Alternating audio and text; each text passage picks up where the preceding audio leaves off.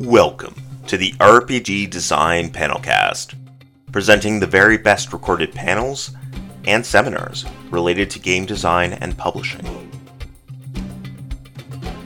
These panels have been made possible thanks to Double Exposure and their game design convention, Metatopia, at Metatopia Online 2020. These panels have also been made possible thanks to the kind contributions of the panel speakers and moderators at this event. Now, let's get to it. Episode 270 Kickstarter in the Age of COVID. Presented by Jonathan Ritter Roderick and Anya Combs.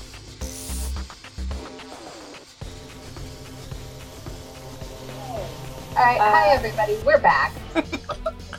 John had just asked Anya a question about how. Um, actually, I don't remember what the question was. Yeah, so I was wondering how COVID has affected video game creators in potentially ways that they haven't expected. Well, I think similar to tabletop, uh, one of the challenges is just sort of like going out and showing your game, right? Like you don't really have that option to kind of like go to a conference and maybe like meet people that you would otherwise not be able to meet. Um, I think some of these online cons have been a little bit helpful in that sense, but I kind of also feel like stuff like Twitter and stuff just sort of like really relying on the community has been more helpful than anything else. Um, Guy's uh, gig, which is the Games Industry Gathering, which is invite only. Uh, Guy has really sort of cultivated a space for that, just to kind of like simulate the like hangout experience that you have at cons. I've met a bunch of creators that way. I've watched publishing deals happen. Like there's things that there's definitely sort of like replications. Um, but in terms of the content creation of things, um, I don't think it's been, it hasn't had a huge impact in terms of making games just because it's like, well, as long as you have a computer, you can kind of do what you need to do. Um, I think right. there's a social isolation bit that is definitely at play, which I think we don't necessarily want to talk about. Not we in this panel, just general, like we royal we don't necessarily want to talk about as much, but that does impact some of the sort of like uh, creative decisions that can get made. Um, it's I kind of feel like the social is- isolation is just as bad as crunch. Um, hmm. I also think that crunch is a discussion, especially in video games, that is much more prevalent now because since we're all sort of at home, right? This is a big thing that's happening with Cyberpunk, the new Cyberpunk game that's coming out the head of the studio was like, "Well, crunch was necessary, and what's the big deal?" And it's not like it, it impacted anyone. And then the dev team was like, "Hi, it kind of sucked, actually." So that's sort of a challenge, right? Because it's like, well, where do you find that balance? Where it's like, well, in my pre-COVID life, I was like, okay, well, I work these hours, I do these things, I get up and, and sort of like repeat that system. And now it's like, well, I'm attention I essentially have a screen in front of me at all times, whether it's my television, whether it's my switch, whether whether it's my computer, whether it's my phone, whatever it is. And so I think there's a little bit of a tricking of the brain of, well, if there's a screen in front of you, you need to be working. And so right. it's sort of up to the sort of, you know, it's up to your leaders of whatever company you're working for. It's up to your management for whatever company or team you're working for to kind of like really put those uh, boundaries and guidelines in place. But in terms of the actual creation of things, like games are still coming out. They're, you know, Among Us is massive right now. Um, John and I played the other night. yeah, that's uh, great. Yeah, video games are still going to get made no matter what. Yeah, that's a good point though about like having to take breaks, uh, just in general. like creation doesn't stop, but it, it's it's harder uh, for me at least, it's harder to blur that line. It, the, the, line is blurred between work and relaxing, uh, and it's important. Like you, you realize how important those moments of relaxation are mm-hmm. when you don't really know when they're happening to the creation to the creative process. Like it's it's it's very valuable. Mm-hmm. Yeah. So, um, one of the questions that someone asked me before today was okay, so it seems like everybody held their breath and a bunch of campaigns launched in October in analog games. And mm-hmm. that just all of a sudden there was an entire deluge mm-hmm. of um, campaigns. Does that match your experience? And what do you think led to that effect, if so? Yeah, well, historically, what tends to happen is October is around the time that we as Kickstarter recommend people, like, that's the last time that you should launch. We actually don't recommend launching in November or December unless there's like a specific reason. And obviously, there's always like sort of caveats to that. Two of the biggest ones have been Kingdom Death, which prior to Frost Haven, not Frostpunk, there's Frosthaven and Frostpunk, and I always mix those up. Uh, so prior to Frosthaven, um, Kingdom Death was one of, was the most funded uh, game of all time on Kickstarter, um, and they launched on like midnight on Thanksgiving, which was like would be a huge no for any other creator. Um, but again, there's sort of like there's reasons as to why they were successful. They, you know, they're a repeat creator. They done they did a bunch of work. Like there's there's it's not like they were just like a brand new creator launching. Um, additionally, last year, Divinity Original Sin, the board game, launched around the time the PAX Unplugged and ended, I think, like two days before Christmas. Um, but again, that's a team that had like built a huge community and things like that. For first time, second time, and sometimes third time creators, especially if like your your uh, goal is low and you have a small community, the middle of October is typically around the last time that we recommend people launch because middle of October would mean that you end middle of November. Um, starting the end of October, you would end basically around Thanksgiving. And because Kickstarter is not a store, right? We're not Amazon, we're not Target. Like that's just not how it works. Uh, people's uh, minds and money and just like whole vibe are sort of tied up in the holidays. So it's not a it's not a situation where you just come to Kickstarter, you back something, and then it comes, and you're like, great, it'll you know, it's like an Etsy store where like suddenly it will show up on like my mom's doorstep. Uh, so there, there tends to be a little a little bit of confusion there. So typically around now, towards the end of the year, we just the numbers that that tend to happen on Kickstarter are a little bit lower. Um, so it's why there's this huge influx of projects like around October. That happens every single year. Interesting. Yeah, and I, I, we definitely saw a lot of people kind of kind of hold their breath when COVID and everything started happening uh, right before Frosthaven and then Frosthaven happened, kind of gave everyone a little bit more ease of like, oh, okay, we can do this. Let's let's keep creating. It was definitely like a, a, a breathing moment. Um, but yeah, I mean, I think a lot of creators. I, every time someone asks me, you know, what should I do X, Y, or Z, I will say very closely to what Anya's saying, which is like typically we don't recommend this. It, it is 2020, so like who the heck knows? like there's a lot of things that people are doing where I'm like, I don't know. Like maybe this this year's weird. I'm just going to put a pin in that for people that listen to me regularly. If Kickstarter can't tell you what the absolute answers are, anybody that is telling you they know the absolute answers are full of shit. Mm-hmm. Just to put a pin in that. um, thank you for for validating that point for me. Um, okay, so then if you don't know what like what's going to hit what's not going to hit how things are working are there any patterns that you've noticed that have been interesting to you if not necessarily gospel for how people should shape their plans patterns in what sense in what's funding what's actually coming to funding it has what oh, people yeah. are producing shifting mm-hmm. Yeah it's interesting it like the sort of basics on kickstarter haven't really changed so it's not a situation where suddenly it's like, wow, uh, these, I don't know, like card games suddenly were not popular and now they are. It's not a situation like that. It's it's if you do the work, then like you should be able to sort of reap the benefits. So if you do the outreach ahead of time, if you you know uh, build a great campaign page and things like that, like the, the absolute basics that we tell people is still definitely at play.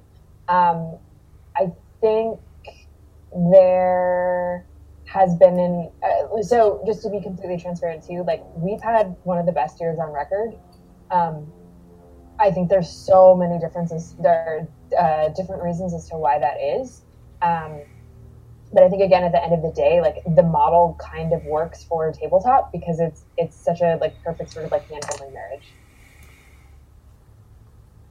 yeah yeah I, I mean I, Anya, I know you have numbers. I don't have them off the top of my head, which I'm sure you probably do. Mm-hmm. But um, yeah, I think that I, I, think there's like a, in my opinion, don't, I don't know if, uh, if everyone feels this way, but in my opinion, like tabletop is such like a tactile. It's it's a tactile experience. It's a tactile uh, uh, thing you can do with your friends, people in your bubble, uh, whatever you want to call it. That I think similar to like how people enjoy vinyl. Like I think people are realizing like, oh, this is a this is a, a nice thing I can do to connect with people. And they're really looking for something that they can do to, to connect with people because you don't have those moments where you're going to a convention, you're going to a concert, you're going to a whatever game thing. So it's it's tough. Um, and I think you know people are investing in themselves and their their own like enjoyment and happiness. Uh, and in turn, I think creators are creating for their own enjoyment and happiness because it's super rewarding to like make a thing and have people be interested in it and actually want it. Uh, so I think people are just investing in, in themselves, and I think that's super important, regardless of whether you're watching a Kickstarter campaign or like going to get a meal that you really like. Think that's super important right now, kind of like self care mm-hmm. aspect of it. Kickstarters as self care is something that a bunch of people are going to be excited to uh, hear validated. Yeah, and I mean, I have a super.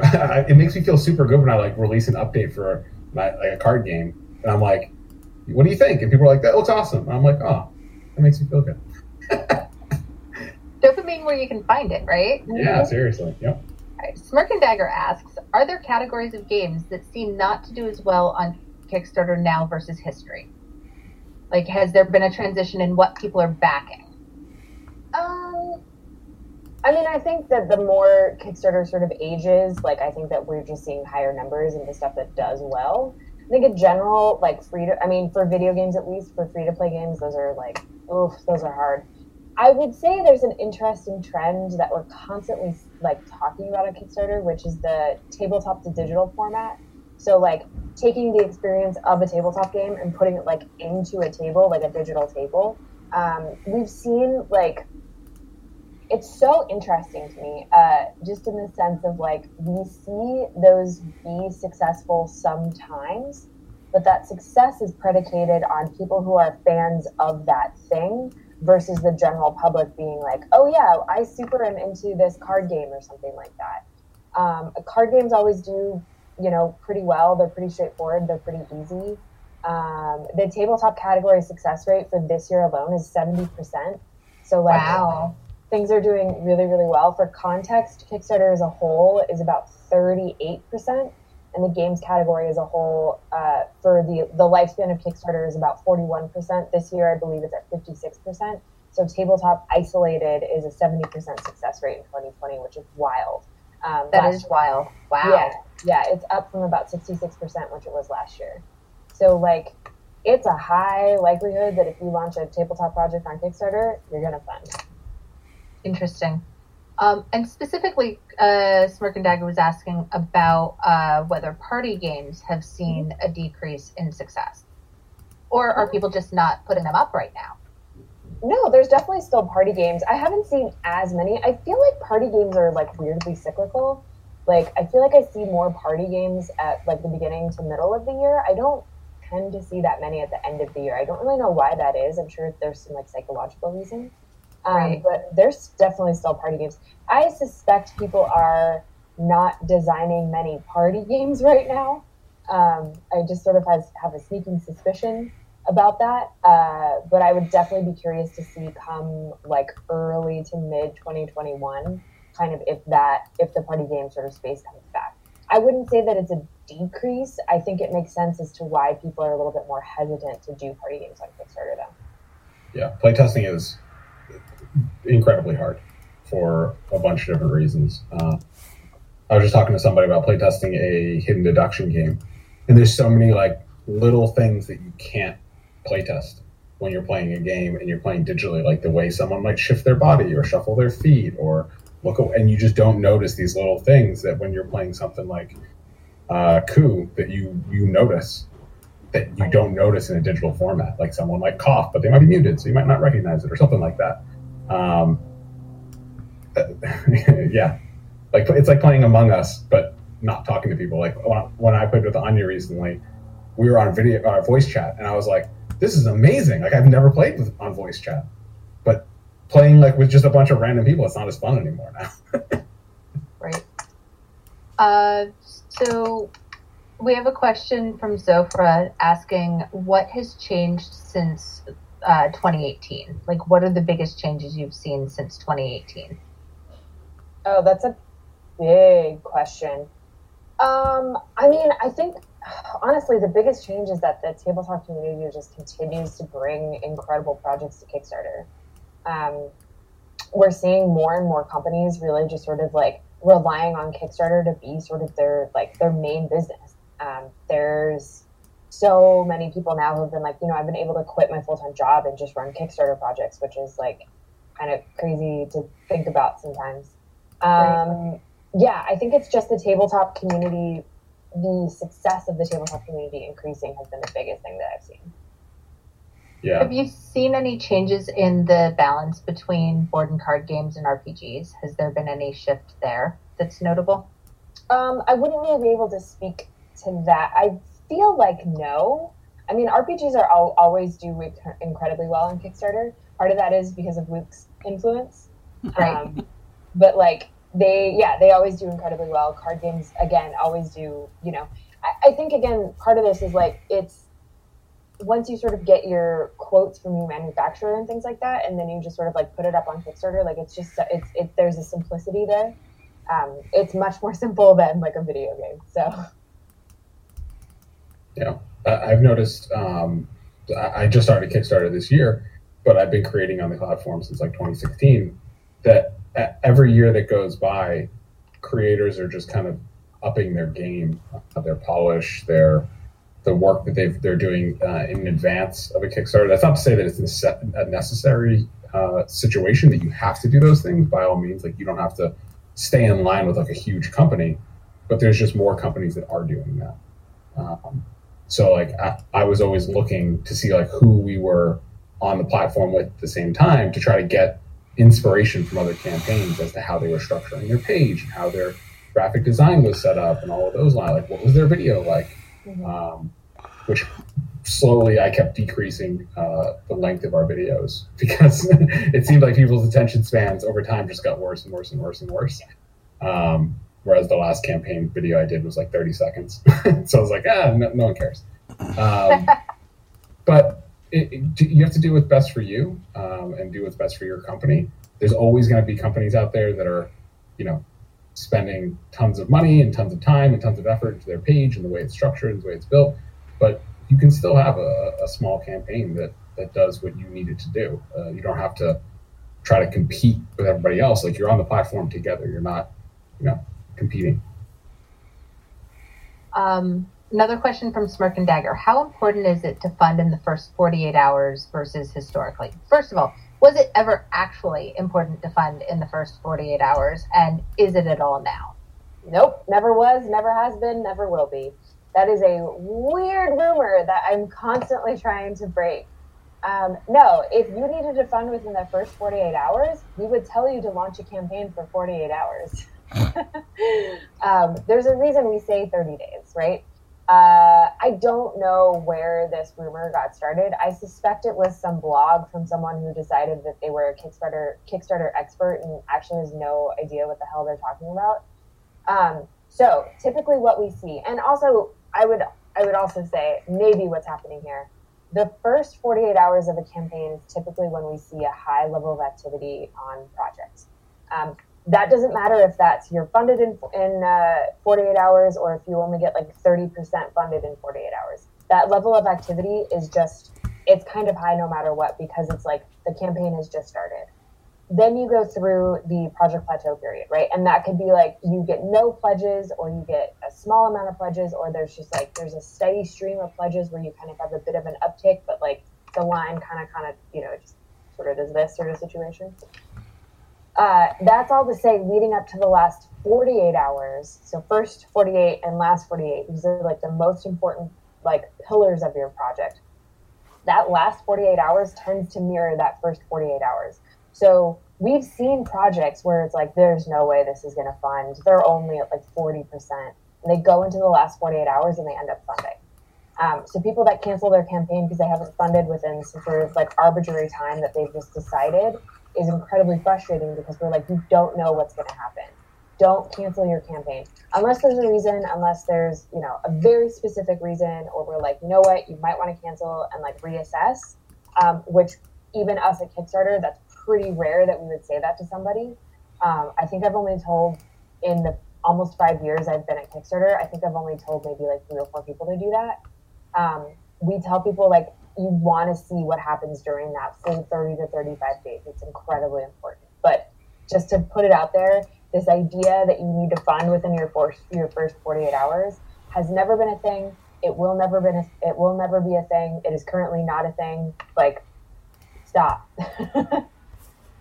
okay, so while I have you, I'm actually gonna then um, I had a moment where I, just my brain exploded, and I'm gonna ask you if my brain exploding in outrage was an appropriate response, uh, and uh, if I was wrong, then I will, you know, make amends to the people I told were off their rockers. Um, at some point, I was standing in the hallway at a convention and heard somebody say, "Oh, well, you really should set your funding for half of what you actually need oh, because no. you'll really easily hit, get the other half, and it's absolutely vital that you fund in the first two days." No. How does that match your experiences, and what is the outcome of that type of strategy usually? uh, it's bad for everyone and it sucks, so don't do it. okay. uh, yeah, that's John. Do you want to take this one? I, I, mean, I can speak to it from from both a creator standpoint, but also from like working with other other folks. Um, sure. The the worst thing you you want to do is get X amount of money, be on the hook for delivering a project, and need X times two, because then that is coming out of your pocket. You don't, you, you do not want to do that. You don't want to set yourself up for failure. Uh, I typically try to encourage folks to have three scenarios built into their campaign on the back end. So they have uh, maybe the ideal scenarios in the middle if they get funded or a little bit overfunded. Um, if they get like barely funded, have a, a, first scenario that might not be the exact product they want, but it's the kind of the MVP, the, the minimum viable product. And then the third scenario, which is like, hey, we blew things out of proportion or blew things out of the water. It's going great. We can do all these other extra little things for everybody, and everyone's gonna be psyched. Um, because that makes sure that you're not in debt. It's like you, money's a real thing. It's not fake. you need it to make the thing, and it, if you you can take a risk, like if you're willing to take, like let's say you need fifty grand, but you're saying, listen, if I get 40 grand exactly, I'm willing to put up the 10 myself. Like you can make that decision. You're a human, you can do what you wish. But by no means do you want to accept taking 40 when you need 50 and then cancel at 42 because then you're you're you're actually losing people you're having people that have faith in you they backed your product project game whatever it is and now you're canceling after you've received funding and it's confusing it, it kind of splits what people are thinking about you and your product and, and everything. I would also add to that one of the sorry, my Discord is going off and I don't know how to change it. Um, uh, I would also add to that uh, one of the tactics that I've seen that is a big no no, and I get a lot of pushback on this, is uh, launching your project saying, "Oh, I need 50 and I'm going to launch at 40 and then show all my stretch goals that go up to 70 because 70 is what I actually want.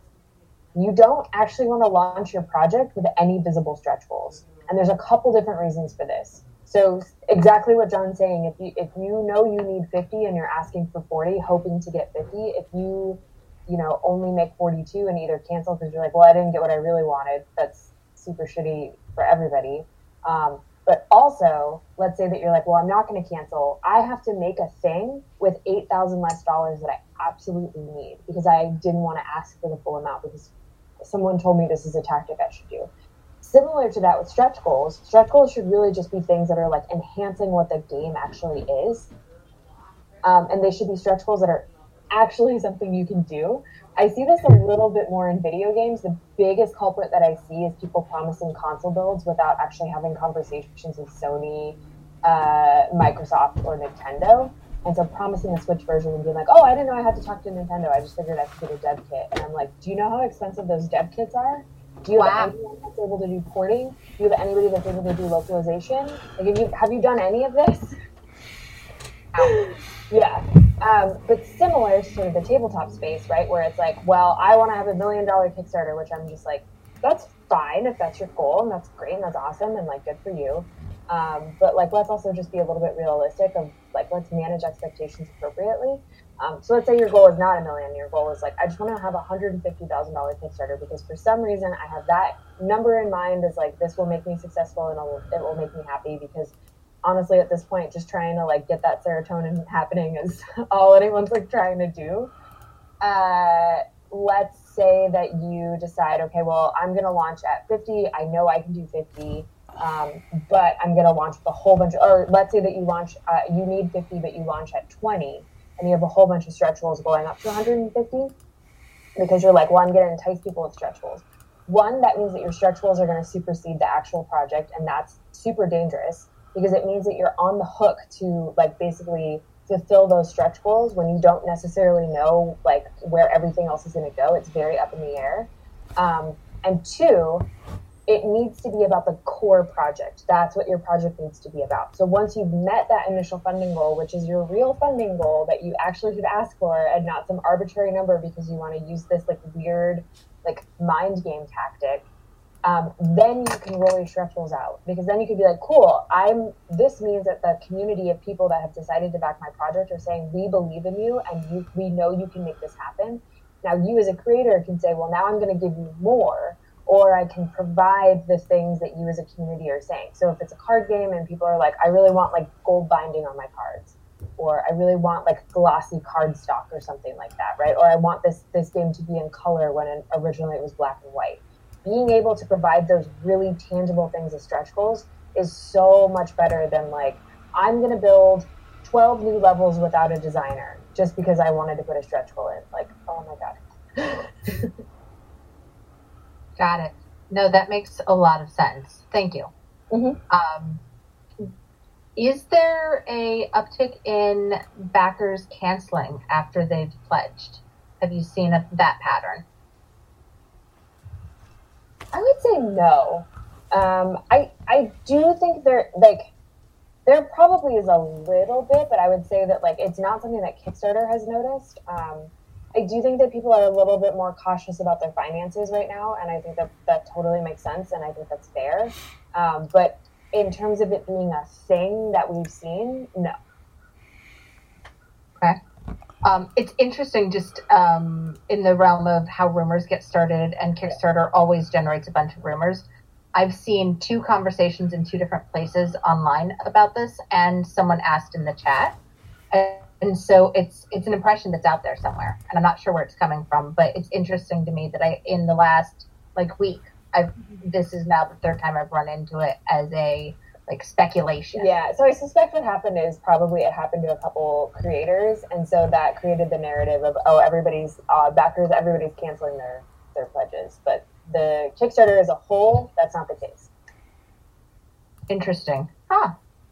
Um, okay. Uh, regarding artificially low funding goals, there's huge pressure from a marketing standpoint to have a low goal so that when you fund, you can fund at X percent over which, which triggers front page algorithms and get you more views. Can you address that?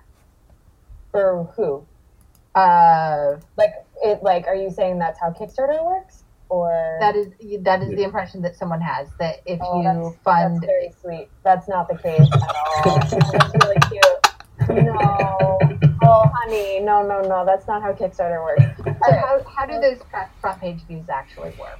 So everything is hand curated on Kickstarter. Every feature, every every homepage placement, every newsletter, every social media mention. There's no algorithm that says like, yeah, we're, we're going to decide that this is on the front page. Front page placement is 100% decided by an editorial or curation team who basically make all those decisions. I, this is another weird rumor that I hear is like, well, if, if you guys only, uh, your algorithm only pulls like popular projects, and that's not true at all. Um, if anything, John and I are constantly fighting for projects that don't necessarily have high funding goals, but it does like we are constantly fighting for projects that we believe in. Um, it's not a like, it's not like a money marketing weird sort of scheme or anything like that. Um, it- everything is 100% done by actual humans behind Kickstarter. It's not based on on the number of backers. It's not based on the amount of money that you bring in or anything like that. It has never been the case, and it will not be the case. We take this stuff really seriously. We are very much committed to showcasing projects that we believe in, and we do our best to provide features as, as much as we can. But uh, if you're launching a project and say, well, if I I'm going to launch at 20k and I'm going to make 50 and then I'll be on the front page of Kickstarter, you will have a bad experience, and I'm very sorry. So it's really funny. In true gamer perspective, we had two sets of reactions. There was the hooray, there's humans guiding this. And then the one person that said, oh, great, who do I suck up to? How do I gamify this? John and I. so what are your currencies? Uh, Don't email me every hour and then find me on Twitter and then find my phone number and decide to call me. That was one of the best Yeah. ones I ever had. Yeah, we're humans. Um, so there's there's no feed feed No. cookies and get on front page of Kickstarter. It's like we're just humans. Um, you know, talk to us. We have conversations. My whole thing is like, John and I want to know what makes your project, why are you excited? And, and when I say that, I don't want to get an answer of my project's going to make a whole bunch of money.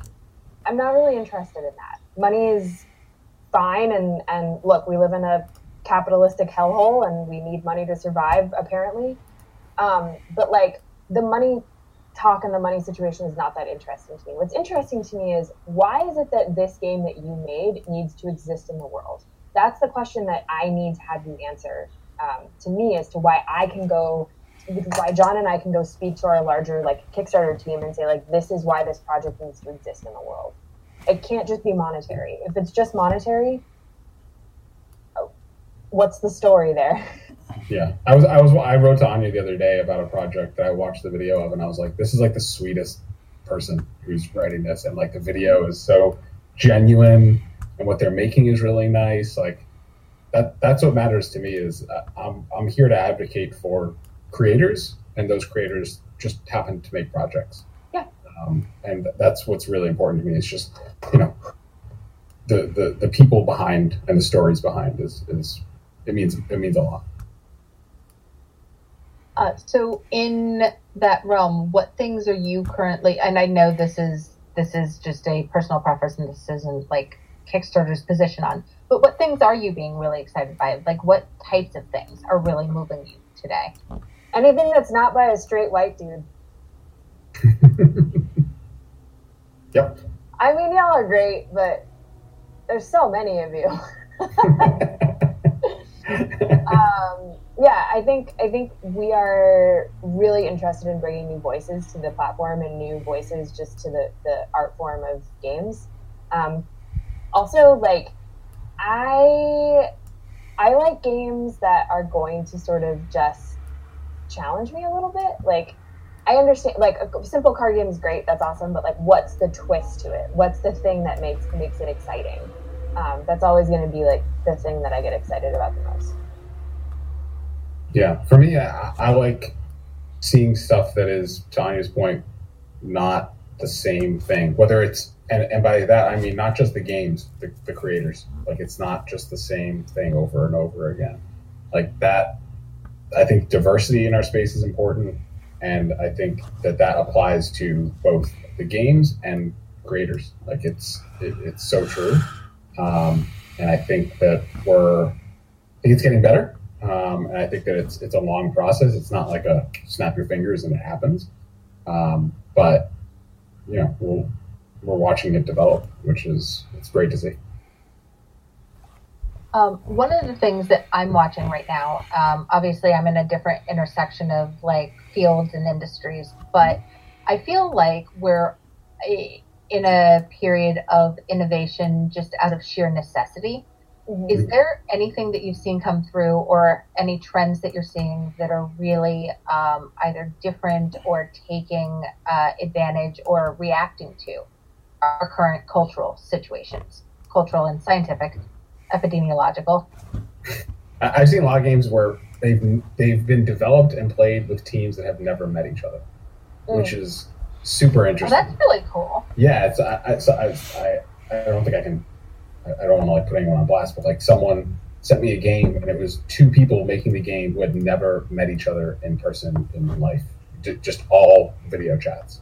And I was like, that is why. And they're like, yeah, the game's meant to be played over. You can play it in person if you want, but like it was made in a Zoom format. And I was like, wow, that's interesting. That's happening with just content in general too, though. Like Yeah. I, Yeah. a couple of weeks ago, I watched a horror movie that was made over Zoom. really? Yeah, Oh boy. That's Okay. it was very strange. Okay. Um, so we have a comment here, which is from uh, More Seats at the Table. They showcase kickstarted and new and old tabletop games and LARPs by creators of marginalized gender in their biweekly newsletter. So it was kind of a pitch for those creators that are uh, outside of the the norm, as it were, okay, yeah, the shifting norm. get in touch Uh. Kim, I will connect you guys by uh, by uh, email Awesome, after this, so that you guys so that you know each other. cool. Um, WV Gamers asks, so on the Kickstarter dashboard, there is a metric for project followers. How Hmm. much should a creator pay attention to those values?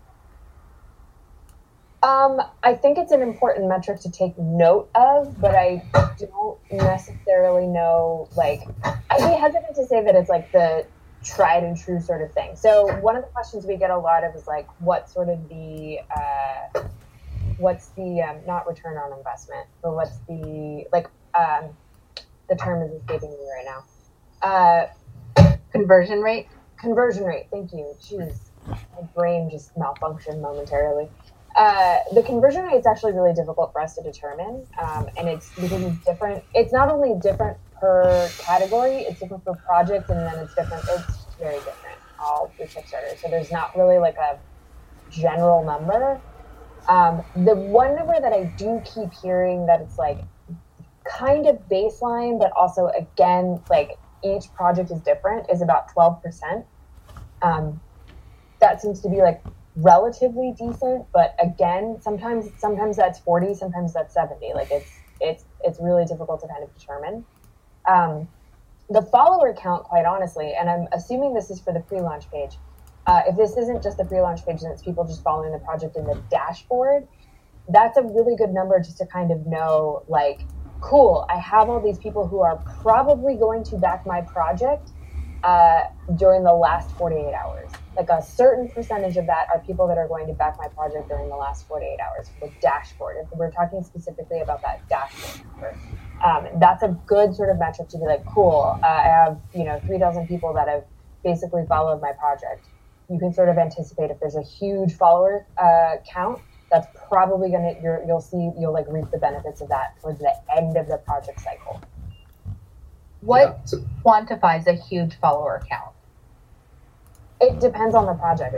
yeah. Yeah, Varies. that's that's kind of the that's uh, what you'll notice is a lot of what we say is like it depends. Um, and part of that is like because there's there's different genres, there's different funding goals, there's different like you know metrics. Everything is so different, and this is also why like we as the games team. So there's three. So just to kind of give you a little bit of context here, there's three of us on the games team at Kickstarter. There's John, myself, and then we have a um, a guy in Europe named Michael who does all of our European outreach. Um, like, and that's not just video games; it's also tabletop games. It's just he manages Europe. So we're a pretty small team for a category that is, you know, roughly a third of Kickstarter. Um, that is consistently bringing in a lot of money. And so it's also one of the reasons we don't we don't have like a one sheet that we send people of just like here's all the tips and tricks. Uh, you know we don't just send people like i can send people to john and i can send people to kickstarter.com and say like read this article and and that's great.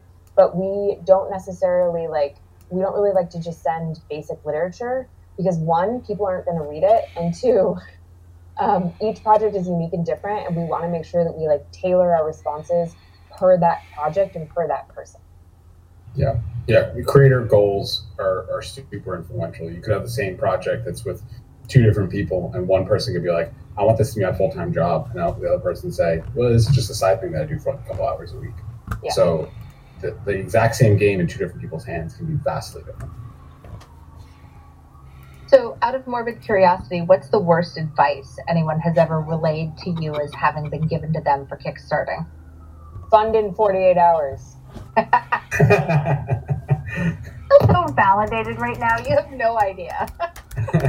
I mean, that combined with, sorry, but that combined with the like, oh, just go for a lower goal and then just like hope that you get more. Oh my God, what are you doing? Don't tell people that. Yeah. Yeah. I, have heard a lot of people recently saying you have to use ads. Mm. You, you, don't. Um, it, you can use ads if they align with your goals and if they align with your situation uh, uh in your project in particular. It's, it's not a one size fits all. You don't have to go to this person, do these ads, spend this much money.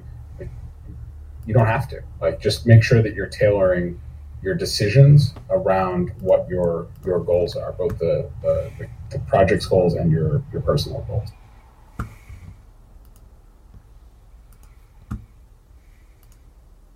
Sorry, um, tech lip on this end. Uh, so then, I guess the the question that people, I assume people joined the panel kind of in the back of their head is okay, so if I'm planning a Kickstarter today, what mm-hmm. should I be doing differently than if I was planning the same Kickstarter a year ago today? Based on COVID? Yeah. Yeah, I think the biggest one is going to be you need to find the best way to play test your game during COVID. Um, that's going to be number one. And I would also encourage people to find a way to play test, um, like find a way to play the game keeping safety measures in mind. So, for example, if your game requires any sort of like interaction with another human, so it's like, oh, if it's if it was like um, Happy Salmon, right, which is like there's physical touch in that game. How do you tune that so like that's still possible, especially if you're with your pod? But if like so if you're playing that with someone that's not in your pod, how do you tailor that game so touch is not necessary within the game? That makes a lot of sense. Um, and so what I'm hearing is that there isn't some sort of magic lever that people can wiggle in order to be more successful running a campaign uh, it is literally have common sense, think this through, engage with the world like we're living with COVID, and be a responsible human. Yeah, pretty much. Yeah. Feel free to ask us questions. Like that's cool too. well, we're down to, to talk. Um, but yeah, it's playtesting's tough. Uh, getting the game in front of people, getting just people interested in general is tough. So like once you have a solid game, what do you do? Uh, and that's where social media comes into play even more than it was before. Virtual conventions and figuring out how to make those work best for you can be helpful. Uh, I, I think that something's going to emerge from this. I don't know when, could be next week, could be next year. Uh, different ways that people have been doing it and been successful. I think that's there's going to be things that we didn't think of. Um, so continue trying to be creative with it. Stuff. Um, so the chat room is surprisingly quiet. I'm not used to the chat room being quite so quiet. Um, I'm surprised more people aren't. I, I think people are actually a little surprised by the fact that you're like, no, there's no, there's no magic formula.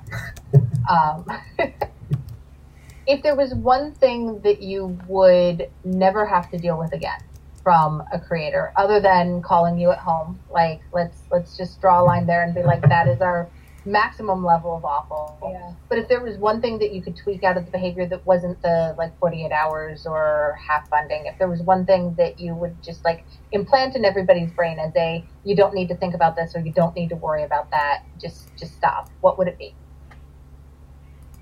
Ooh, that's a good question. Uh, it doesn't. It, I, I wish people cared less about like celebrities. I don't know. I feel like a lot of people think like if a big name says my game is good, then everyone's going to buy it. Everyone's going to back it. And I, have never seen any anything to, to reinforce that. Like, oh, so and so person said they played my game and they tweeted about it. It's like, okay, cool. Like, focus on having a good game. I think the just to kind of piggyback off of that, I think there's two things to that, and I would definitely agree that this is a thing that we're constantly fighting against there is a false perception that if you get a streamer, an influencer, a YouTuber, or like a press person or a blogger or something like that, that it just takes one of those influential sort of things that suddenly your project is going to suck, right? Or like, you know, I don't really need to focus on community building. I can just get my friend, you know, I'm friends with, I don't know, this XYZ streamer. I know the guys, I know everybody from Crit Role, and they'll just like tweet about my game. Um, there's a very low return on investment there because, part, and the, if you think about it from the sense of, well, the people that are going to be following some of these celebrities or influencers or whoever they are, right? They're following them for their content. They're not necessarily following them for the content of like, oh, my friend has a thing. They're, like most people, like how many times do we see something where like I don't know, a celebrity that I really like, right, is like, oh, my friend's doing a thing. I'm going to be like, okay, cool. But like as soon as they're talking about the thing that they're doing, it's like, well, that's what I'm more interested in. So thinking about it from that perspective. Um, so what we tend to get pushback on a lot is this idea that you don't need to really focus on community building or well i don't have a community and i'll just come to kickstarter and like the kickstarter community will just like follow me and it's not a big deal and that's not really the case um, so i think like having people launch and saying well i'll just build a community through kickstarter without having an existing community it's it's a slog it's such a challenge so sort of relying on these like third party services whether that is a third party ad agency i personally put like blogs, blog people, and press and influencers, whatever terms we're using these days. Um, I put them all within third party sort of like space versus like the community that I'm able to build. Interesting. One of the things that I have seen that just stuns me is that I'll see like I'll be occasionally I my household will fire me from all Kickstarter groups on Facebook because there will be a gestalt of like four or five in the same week where they're like, we're halfway funded and we are trying to find more followers and we're trying to like how do we do community outreach to reach our funding goal and i'm like how did you get this far and not understand that your community has to be built before yeah you're not like this isn't going to work yeah um, and it's interesting that that's something that you guys see too mm-hmm. um, you know sometimes it's hard to tell how much of what hits facebook groups is just the outliers versus the things that are happening as patterns well, Facebook groups are just people screaming into a void anyway, so. right. yeah. I get uh, tagged in a lot of those Facebook groups where people are like, I need Anya's opinion about this. And I'm like, you yeah, super don't. uh, let's say a fund doesn't, a project doesn't fund, says WV Gamers. Obviously, we should take our lessons learned from feedback, make the changes, and relaunch.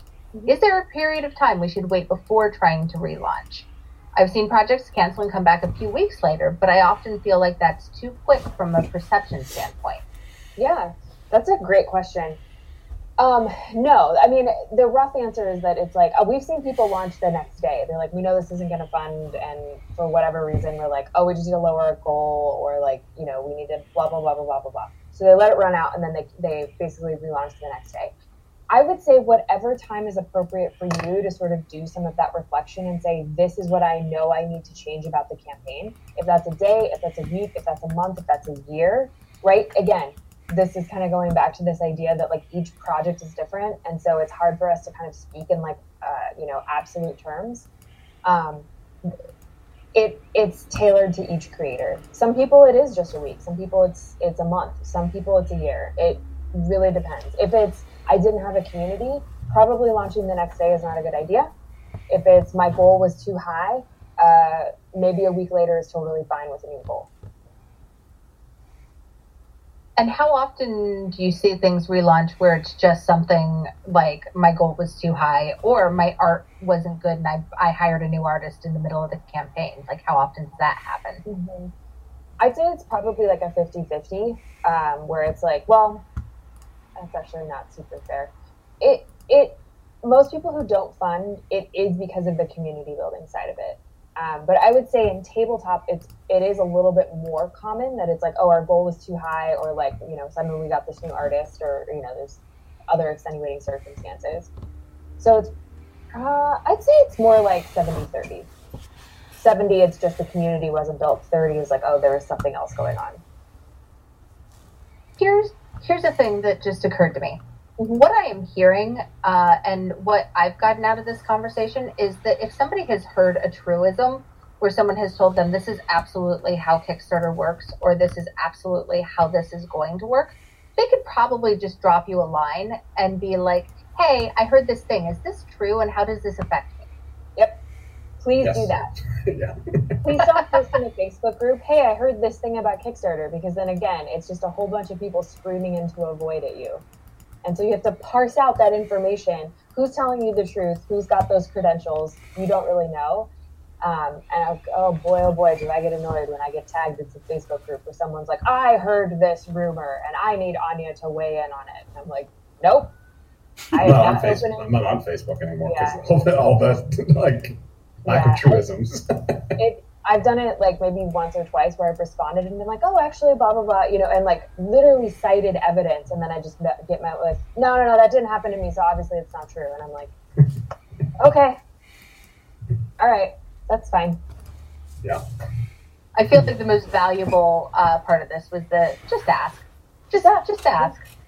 Yeah. Um, cool. So we are at three minutes before the end of the uh, hour. Okay. Uh, do you do either of you have last thoughts that you want to pitch in? Um, well, first, thanks for having us. This was great. Oh. Um, always happy to chat about Kickstarter and, and games and things like that.